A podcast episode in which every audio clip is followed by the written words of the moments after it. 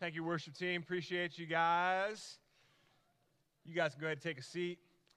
Well, hey guys, welcome again. Thank you for coming out, hanging out with us. For those of you that maybe don't know who I am, my name is Daryl, and I am the minister of high school here at Cross Life Church. And I can proudly say that I am finally back to, well, almost back to doing just high school ministry. Um, if you guys were in church this morning, we voted in our new college minister, a guy by the name of Brennan Scott, um, who is going to be joining us here in the next month or so on staff with us to take our college ministry to the next level. Um, so I'm excited that I get to release college ministry back to someone else and I get to go all in and focus completely on you guys. I feel like I've, I want to apologize because I feel like since January, I've been just kind of like on the peripheral trying to survive a little bit with you guys um, because I've been so bogged down with other things, uh, whether it be keeping our middle school ministry going until Wes got here, and then keeping our college ministry going until we get Brennan here. So I just want to apologize if you feel like you haven't had a chance to like connect with me over the last like five months. All on me. Uh, but this summer is going to be a summer of connection, a, a summer of growth, uh, summer of relationship building. So I'm looking forward to getting to know you guys a lot better uh, over this time. If you're a senior, there's a handful of you guys in here. Man, it has been a blast getting to know you guys. Um, and I'm excited for you guys as you get to connect with Brennan and get to know him and his wife, Angie, over the next uh, couple of months because they are grade A quality people and super excited that they're going to be a part of our team here at Cross Life. Uh, it's going to be a great, great season of ministry for us. So, all that to say, glad you're here. If you haven't been here for the last couple of months, let me get you caught up on what we've been doing, or the last couple of weeks, let me get caught up on what we've been doing. We've been going through the book of James. We've been looking at this, this series called James Faith at Work. And if you guys are familiar with the Bible, you know that James is not a very long book. Um, in this Bible that I have here, which is just like your thin line, like just this text, no notes or anything, it only occupies um, one, two, three, or two and a half pages uh, of actual physical paper. It's five chapters. It's not a very long book, but I feel like in James, we get like this marching order type messaging uh, from the author. And he's, he's basically communicating to believers and he's communicating to the early church and saying, hey, listen, if you're a Christian, here's some things that you need to do. He gives some warnings and he gives some marching orders. And what I appreciate about James, and what I've really come to appreciate over the last couple weeks as I've been reviewing James and studying James, is that I've really been blown away at how simple he keeps it. I don't know about you guys, but I'm a simple guy. Um, anybody ever put together IKEA furniture? Anybody have that joy in your life? Isn't it like the worst process in the world? But you know what I appreciate about IKEA furniture? The directions are like the simplest thing in the world. If you know what I'm talking about, if you've done it, you know that they've got this little like blob like cartoon character that puts together all their furniture. Those of you that are like, like they give you an Allen wrench and like a little like screwdriver and like a three page document on how to build an entire bedroom set. Because it's so simple. It's like part A, part B using screw three, right? And like you put it all together, and eventually it makes sense because it's real simple instructions. You can take a look back and go, all right, this makes sense. I'm reminded of a time when I was in college, um, and I was a long time ago, uh, but I was in a public speaking class in college. It was one of those things that was a prerequisite, and I was like, well, I'm going to be public speaking all the time anyway, so I might as well take this rather than like a communications class that I really didn't care about. Like, I could have taken like radio broadcast, but I was like, eh, public speaking is more in my wheelhouse of what I want to do. Uh, so I took that class. And it was actually a, a, great class. It taught me a lot of things about communication and communicating in front of a crowd. Uh, but one of our assignments early on in the semester was we had to take a common task, like a daily common task, something that you would do regularly, and give a 15 to 20 minute presentation in front of the class on how to do it. So, some of these ideas and some of the topics that were brought up were like making a peanut butter and jelly sandwich, or how one guy did like how to wash a car. One guy did um, like how to um, how to uh, where was it? How to like walk a dog. You know, like it was like very basic things, very basic things they would do. And the whole idea behind the topic was that you had to come up with all these details and all these adjectives to explain very mundane tasks. And you had to make a mundane task seem exciting. Like it wasn't you would just go up there and be like, step one, do this. Like you had to make it exciting, you had to make it engaging. And mine was very simple. I love, if you guys don't know this about me, um, I love to barbecue, I love to smoke meats, I love to like grill, I love just all things barbecue.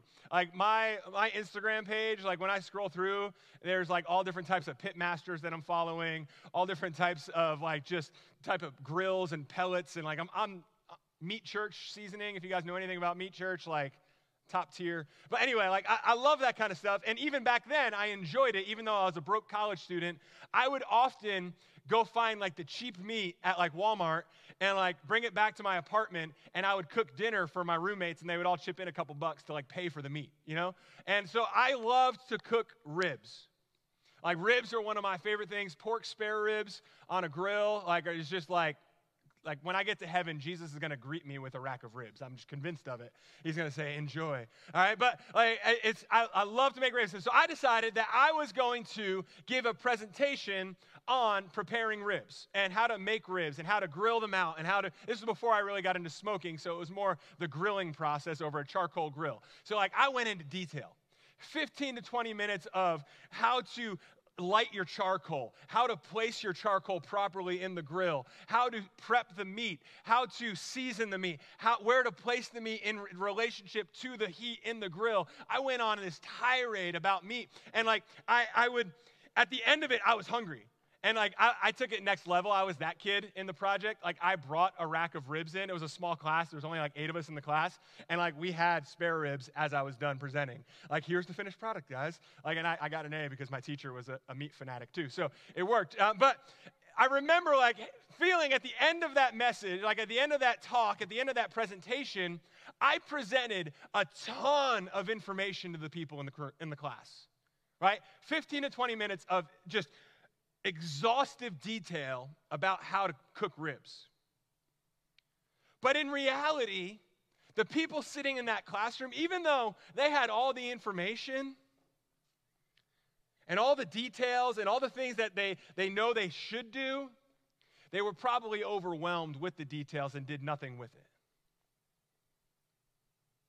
You know what I'm saying? Like, they, they were probably just so overwhelmed with all the, the, the, the, the specifics that I threw at them that they really didn't catch anything that I said at all. James, the book of James, is just the opposite of that. As I read through the book of James, it, it's not the, the, the details of every little thing in your life and every little thing that you need to do for God. It's not the details of the specifics of do this, not this, and this, and then not this, and this, and this. No, it's just, hey, listen, as Christians, here's some things we need to do. Here's some things we need to be known for. Here's some things that we need to process in our lives. Here's some things that we need to go through, and some things that we should be known by, some things that we should be represented by in our lives he gives the IKEA version of directions the basics, the what you need to know, what you need to make happen so that your faith in your life can be put to work. And chapter 5, as we wrap up this series, is no different. As I was reading chapter 5, I was struggling with, like, where I go with it and like how do I land the plane of this. And I really I feel like we just need to continue to beat the drum of this entire series of listen, it's just about surrender to Christ. It's about living your life out day in and day out. And what does that look like? Over the last 2 months we've talked about obedience and our faith at work. And I really feel like they go hand in hand. They, they tie together, they work together so well. And my hope is at the end of this message tonight is that you'll have a clearer understanding of what it looks like to truly live a life of faith and faith that is at work. Because as we talked about two weeks ago, faith without works is what? It's dead. It's got nothing. There's nothing to it. Faith should compel you to do work. Faith, faith should, should be a cause of work. We should be doing things in our lives because of our faith, not have faith because of what we're doing in our lives. So, as you guys turn your Bible, open up to James chapter 5. It's real easy to miss. So get there with where we're going to be the entire, the entire message. I'll also have them on the screen for you here in a second. But I just want you to know that, that James here, as he's wrapping up this letter, as he's wrapping up this, this address to the church, he's really just given us some things to do with our faith. He's, he's giving us some things to help us put our faith into action, to put our faith at work in our lives. I'm not going to spend too much time on the first six verses. I'm actually not even going to like get into it, but you can read it on your own because it's a very specific audience that he's writing to. And honestly, not a single one of us in this room probably fall into this category. Uh, but he's giving like warnings to the rich, like, "Hey, don't boast about your money, and, and like make sure you're treating people right." Right? I feel like we can we don't have to spend too much time digging into that. Like treat people like decent human beings and don't be boastful and prideful about the amount of money you have. All right? I gave you that Reader's Digest version of those first six verses. So we're going to pick up in verse number seven. Verse number seven is where we're going to start to unpack these ideas um, and, and, talk about it. And the first thing is this, and from verse seven to verse 11, he makes a statement here multiple times, and I hope that you'll be able to grab a hold of it. All right, here we go. Let's read together. Verse seven Be patient, therefore, brothers, until the coming of the Lord. See how the farmer waits for the precious fruit of the earth, being patient about it until it receives the early and the late rains? You also be patient. Establish your hearts, for the coming of the Lord is at hand. Do not grumble against one another, brothers, so that you may not be judged. Behold, the judge is standing at the door. As an example of suffering and patience, brothers, take the prophets who spoke in the name of the Lord. Behold, we consider those blessed who remained steadfast. You have heard of the steadfastness of Job, and you have seen the purpose of the Lord, how the Lord is compassionate and merciful.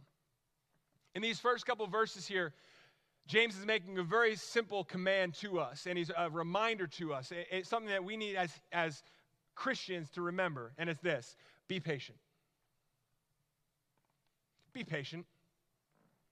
But be patient in what? Like, what? It's really easy to say be patient. Like, I, I, don't know how many of you guys have ever had that, like, from your parents. Your parents say, like, hey, be patient, relax, it's coming. Like, anybody have to experience that? I have to tell, I feel like I have to tell my kids that all the time. Like, hey, just be patient, relax. But here's the thing James is being very specific here. He's saying, listen, be patient because the Lord is at hand. What he's saying there, we, we know the Lord is coming. We know that he's coming back. We know how this story ends. We know how it's going to pan out. So just relax. Be patient. Be patient and know and trust that God is who He says He is. Trust that He's going to do His thing in His timing. I love the illustration of the farmer here, right? The, the, the patience of a farmer. He plants everything, and back then they didn't have crazy irrigation system. It wasn't like they were able to like tap into the well and turn on the sprinkler system, right? No, he had to wait for the rains. He had to be patient and wait for the rain to come. And, and when the rain came in God's timing, what happened? The fruit of the land came up, the, the, the crops came forward. It's the same thing in our lives. We do the work and then we wait. We do what we're supposed to do and we wait. We be patient in that. We be patient in knowing that God is God and we are not, and that He will take care of us. I love here in verse number eight where it says, You also be patient. Establish your hearts, for the coming of the Lord is at hand. That idea, that phrase of establishing your heart means to solidify. Solidify, like have a firm foundation in your heart on who God is. Trust that He is who He says He is. He's got us, and trust that. Remain firm on the foundation of Christ in your life. Live in such a way that reflects that trust in Him. It's so easy for us to get caught up in the busyness, to get caught up in the chaos. Like, it doesn't take long. Turn on the news, look out in your classrooms, look in the hallways. Like, you know, chaos is everywhere. You can't avoid it. It literally is consuming our world. But we need to reflect the trust that we have in Christ, the patience that we have in Christ, because our hearts are established in the coming of the Lord. We know how this ends. We know how this pans out. We know that, that God is victorious in the end. And that if you're a believer in Him, that you can trust that fact. You can trust that truth that God is in control, that God will take care of you, that He'll, he'll watch out for you. And we need to live in that and establish your hearts on that. But then also in verse 11, it says this Behold, we consider those blessed who remain steadfast. And then it goes on and reflects on the steadfastness of Job and this idea of, of, of remaining steadfast. What does that mean? It means like stay on task. Remember who you are. Like don't waver. If you guys are familiar with the story of Job, you know that like his world was flipped upside down. Like if you ever feel like you're having a bad day, go back and read the book of Job. He loses his possessions, he loses his family, he loses his wife. Like all these things start to go around and like and like the world is just crumbling down him, but he never once turns his back on God. He remains steadfast. And what what's God do? He rewards that. Remember?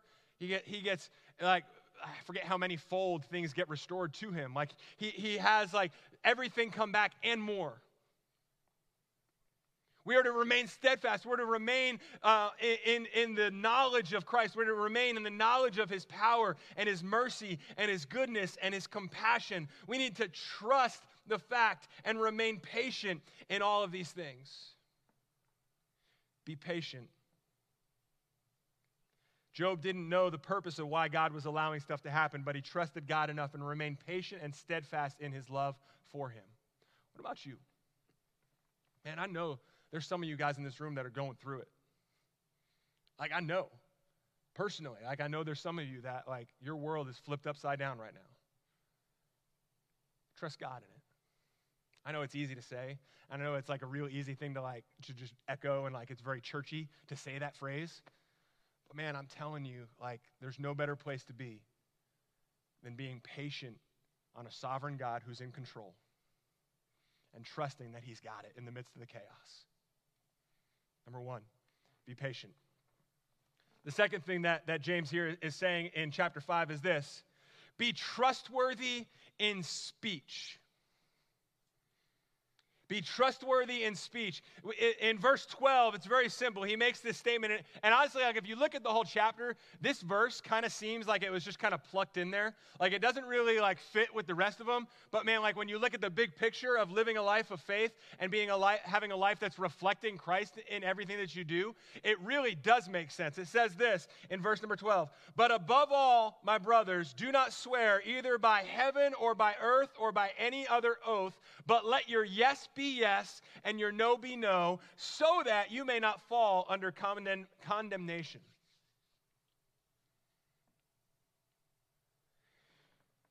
Let me say this real quick. Your reputation and your integrity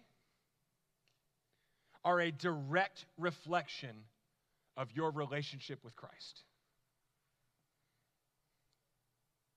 Your reputation, your integrity, what you're known for, your trustworthiness is a direct reflection on Christ if you claim to be a Christian.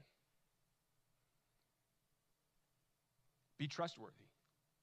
I love how James says it. Let your yes be yes and your no be no. Like people should be able to trust the words that come out of your mouth. People shouldn't have to look at you and go, eh, I don't know if they're lying today or not. You should be known as someone who reflects Christ, who reflects integrity, who reflects honesty and trustworthiness in your speech. He says, there should be no need for you to swear by God or swear on, on the Bible or swear on any other earthly being because your integrity is that strong because your reputation is that strong. Your reflection of Christ is that consistent that people automatically trust you. Are you trustworthy? Do people trust the words that come out of your mouth? Or are you somebody who they hear the words and they're like, well, maybe. Or maybe they're, they, they hear what you're saying and they, they run it through the filter because you've lied to them before. They're unable to trust you. Are you a person who's trustworthy in speech? You guys all know the story of Chicken Little, right? The sky is falling, the sky is falling. One of the most underrated animated movies of the last like 20, 25 years, by the way. All right, this idea of the sky is falling, right? The, the chicken is claiming that the, the, the sky is falling, and people are like, yeah, whatever. And then the sky actually is falling. Remember, like, and the aliens are coming and all this kind of stuff, and like nobody believes him because he's not trustworthy in speech. What about you? When you talk to people, do they believe you? Or do you have to work overtime to convince them to believe you? Be trustworthy in speech. Let your yes be yes and your no be no. Be known as somebody full of integrity. Be known as somebody who, who does what they say they're going to do. One of the worst reflections you can have in, of Christ in your life is to promise somebody you're going to do something and never do it.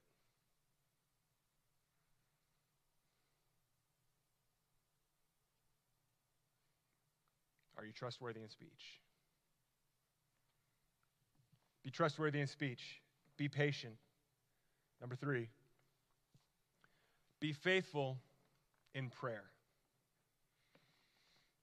I know what you're thinking, like, all right, I'm in church. I know I'm supposed to pray. But let me ask you this, like, very basic question. If you were to eliminate meals and bedtime, how much are you praying?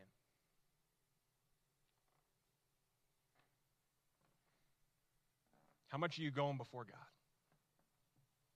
How much are you communicating with the God of this universe? That we have his ear, by the way, guys. Like, he's big enough to hear every thought that we think, every cry of our heart. He is able and capable to comprehend and to respond to everyone. Are you being faithful in prayer? It says here in verse number 13, it says this Among is anyone among you suffering?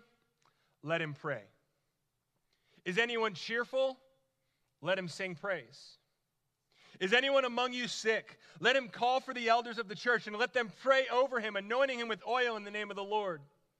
And pr- the prayer of faith will save the one who is sick, and the Lord will raise him up. And if he has committed sins, he will be forgiven. Therefore, confess your sins to one another and pray for one another that you may be healed. The prayer of a righteous person has great power as it is working. Elijah was a man with a nature like ours, and he prayed fervently that it might not rain. And for three years and six months, it did not rain on the earth.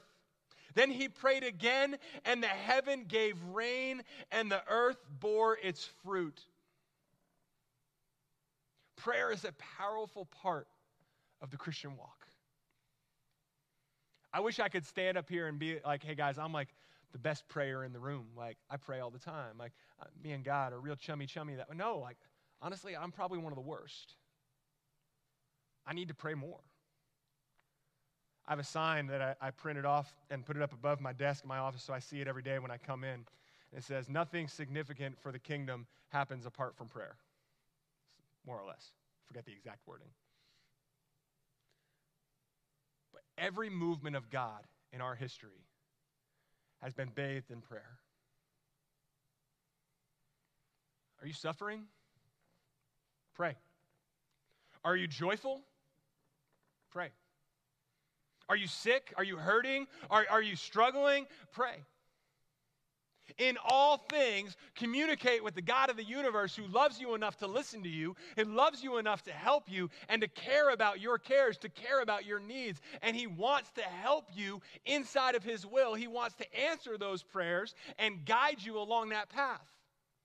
We need to be praying to God. There's power in the prayer of a righteous man. It talks about that in verse 16, right? The prayer of a righteous person has great power as it is working. Now, listen very carefully. It is not because of the righteous man that there is power in that prayer, it is because of the one that the righteous man is praying to that there is power in that prayer. We have no ability in and of ourselves. There is no special power of me because I'm an ordained minister, and there's no special power to a 16 year old guy or girl that prays. No, but the God of the universe can do anything inside of his will for you to help you and to answer your prayers. Yet we try to do it ourselves. You want to put your faith in action? Start praying about it. Here's the thing I truly believe God wants to answer our prayers. I, I, I feel like God is a God who wants us to, to be fulfilled. He wants us to, to be living a life that, that is honoring Him. But the problem is sometimes our prayers don't align with His will. If you want your prayers answered, it's not about changing God and changing His mind, it's about changing the desires of your heart. Because here's my promise to you if your heart is aligned with the will of God and the desire of God in your life and the desire of God for your life, He, is, he will answer those prayers. And He will move in a mighty way. If you just align with Him, align with His will, align with His, his thing. I, I love uh, Jesus as He was teaching His followers to pray. You guys remember like what, what that prayer is called? Anybody? the Lord's Prayer, right? Like this is Jesus like was teaching his followers very simply how to pray. And one of the phrases in there is, Thy will be done. What Jesus was saying is, listen, when you pray, pray this way God, let your will be done. If that's the cry of your heart, God will answer that prayer every time. His will will win out as we cry out to Him for His will to be done. We might not know what that looks like. We might not know the details of how that plays out, but we know that His will will be done. And when our hearts align with that, when our hearts align in prayer with the will of God, your life will be radically changed. Suddenly, your prayers are different. It's not, God, I need this. Your prayers are no longer like a wish list uh, of things that you want Him to accomplish for you but it's going to be a wish list of things you want Him to accomplish through you. And the people that you can impact, the people that you can be a reflection of Christ to, and the lives that you can change, the lives that you can point towards Jesus in the way that you live your life. Be faithful in prayer, be trustworthy in speech, and be patient. And then the final verses here in James 5 give us this very simple challenge. And this is where I really want you guys to lock in. I really hope that this is the, the message that you hear from me and you take to heart is this. Keep each other accountable to the faith. Keep each other accountable to the faith. In verse number 19, it says this My brothers, if anyone among you wanders from the truth and someone brings him back, let him know that whoever brings back a sinner from his wandering will save his soul from death and will cover a multitude of sins. Every single one of us knows someone who's strayed away. So many of us in this room have been raised in church. Like you were here like before you remembered being here. You know what I'm saying? Like you've been in church your entire life and some of you guys are new to the faith and man, welcome aboard. Like we're glad you're here. But every single one of us knows somebody who used to be in this room or used to be in the church and is no longer here because they're walking away from God. They're living a life that no longer reflects Jesus. As Christians, we have a responsibility to go after them call them back. Call them back to repentance. Call them back to a right living. That's what accountability really looks like. That's what true accountability among friends and believers looks like. Is, is you go after the one and you say, hey man, come on back. Like you're, you're, you're straying away from what God wants for you. Come on back this way. Let's talk about this. We have a responsibility. And when you do that, guys, listen, you need to understand that you will see fruit. You will see people's lives change. You will see people drawn back. And then that person will then, because they're walking back with the Lord, they'll be able to impact more people. And because you went after the one who was straying, the one who was walking away and got them back and got them solidified, other people's lives can be radically changed by the good news of the gospel through that person because you cared enough to go after them. Be accountable to each other in the faith. If you don't have someone in your life that can call you on your crap, get someone. And I mean that in like the most spiritual way possible. if you don't have somebody that can help you in your growth, someone that you can go to with your struggles, someone that feels comfortable enough to say, hey, you're screwing up, let's get this thing back on track You need to find that person. Maybe that person's sitting in this room right now with you. Maybe that person's a, a, a brother, a sister, a family member, a pastor, a small group leader, whatever. Get that person in your life that can help you, that can help you grow, that, can, that you can help grow.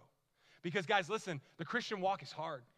There's going to be hard times. There's going to be struggles. There's going to be things that come up that beat you up and that, that beat you down. And, and you're going to need people to come alongside you to keep you accountable that you'll continue to walk in the faith. Because listen, when you remain accountable and when your life is focused on, on, on pursuing Jesus, guys, listen, people are going to notice. People are going to be like, wow, this guy, there's something special about them. I want to know about it. And guess what? You have an opportunity to share Jesus with them at that point.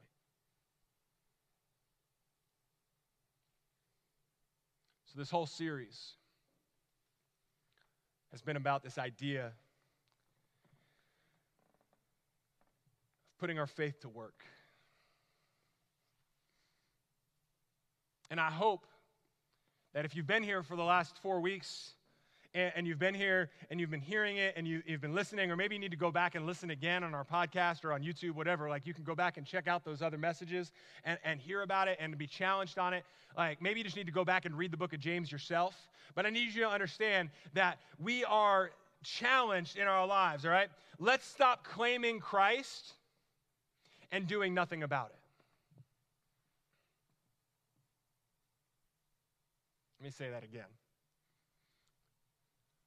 Stop claiming Christ in your life and doing nothing about it that reflects Jesus. Stop being one person here and singing and, and, praising and raising your hands during worship and then going to school and living a life that is in complete rejection of Christ. It happens. I know it happens. And I know there's some of you in here that live that way because I see it. Let's stop claiming Christ and living as if we don't claim him when we're not around our church friends. Let's put our faith to action. We're called to minister to those around us. We're called to live differently. We're called to reflect Christ, not just in word, but in deed.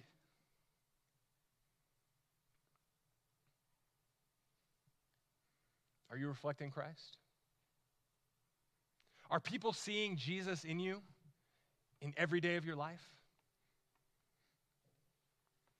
If I were to walk down the hallway of your school, incognito, nobody knew who I was, and I go up to someone that sits by you in math class and I'm like, hey, what can you tell me about so and so?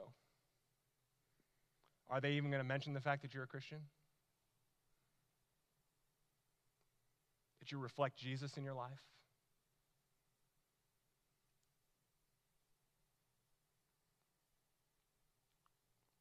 Or are they going to be like, oh, that person? We're called to reflect.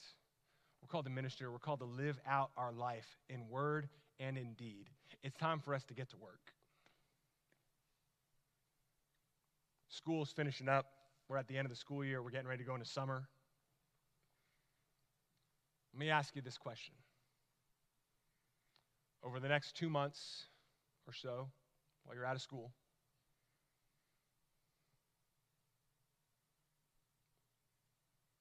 are your actions going to reflect more of Jesus or less of Jesus?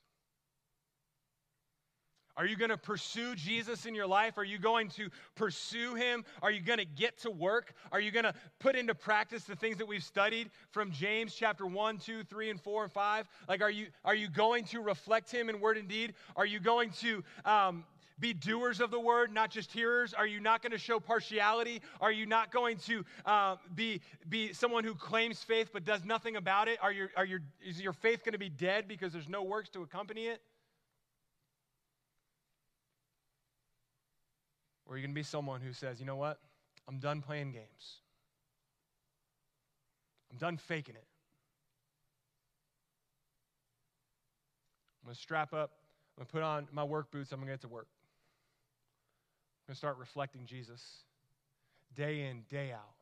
no matter my circumstances, no matter my surroundings, no matter where I am, no matter who I'm with. Jesus becomes number one. Because that's what it means to live a life of faith. That's what it means to have faith in your life, is that God, no matter what, is on the throne. He's at number one, He's at the top priority of your list. So that's my challenge. That we get to work. That we change the way that we live. That our faith will be reflected not just on Sundays, but every day, every moment. That Christ is the top. Can I pray for us? Let's pray. Father, God, it's my prayer that every single one of us in this room, in this moment, would be drawn to you. God, that those that are under the sound of my voice right now, Lord, that they would see the desire, see the need that they have in their lives to reflect you, to reflect their faith in you, Lord, that their faith would be genuine, that it would not be dead, Lord, but it would be a faith that produces fruit. Lord, that it be a faith that reflects you in all things, Lord, that points people towards you, that draws people towards you. Lord, I pray that every single one of us would purpose in our hearts to pursue you.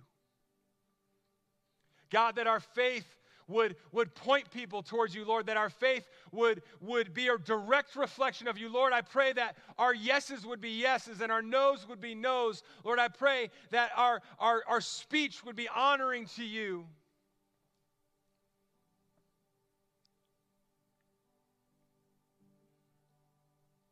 God, I pray that we be faithful in prayer. God, that we be in constant communication with you, trying to align our will to your will so that you can act in our lives through us to reach people with the good news of the gospel.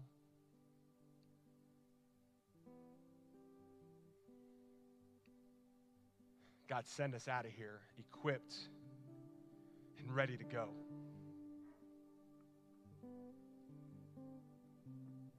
God, I pray that if there's one in here tonight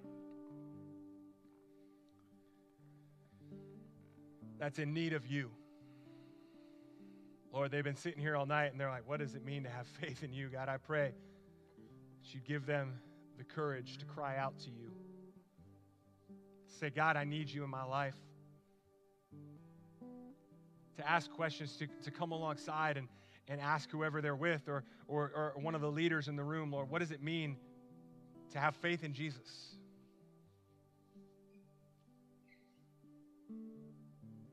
But God, I pray right now specifically for the believers in the room.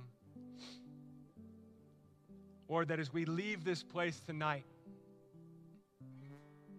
God, we would be ready to get to work.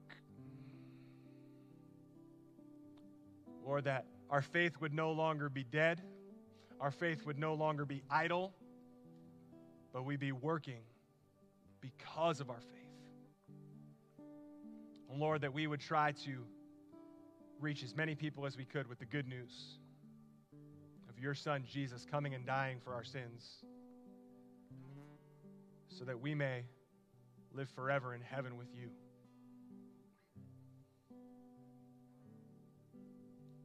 God, help us in that. Guide us and direct us, lead us in all things. God, we give the rest of this night to you.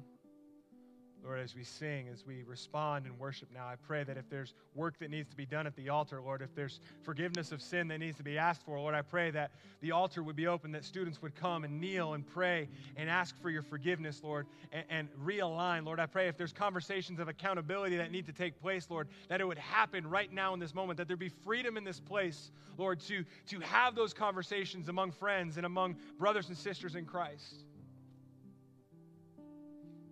God, bind the devil right now in this place. God, don't allow him to have a stronghold in any of our lives. God, move in a mighty way right here in this moment. God, if there's one that needs healing, if there's one that needs restoration, if there's one that needs forgiveness and redemption, Lord, I pray that they would find it right now in this moment as they talk to you, as they pray, as they're faithful in prayer right now. God, move. Move like only you can.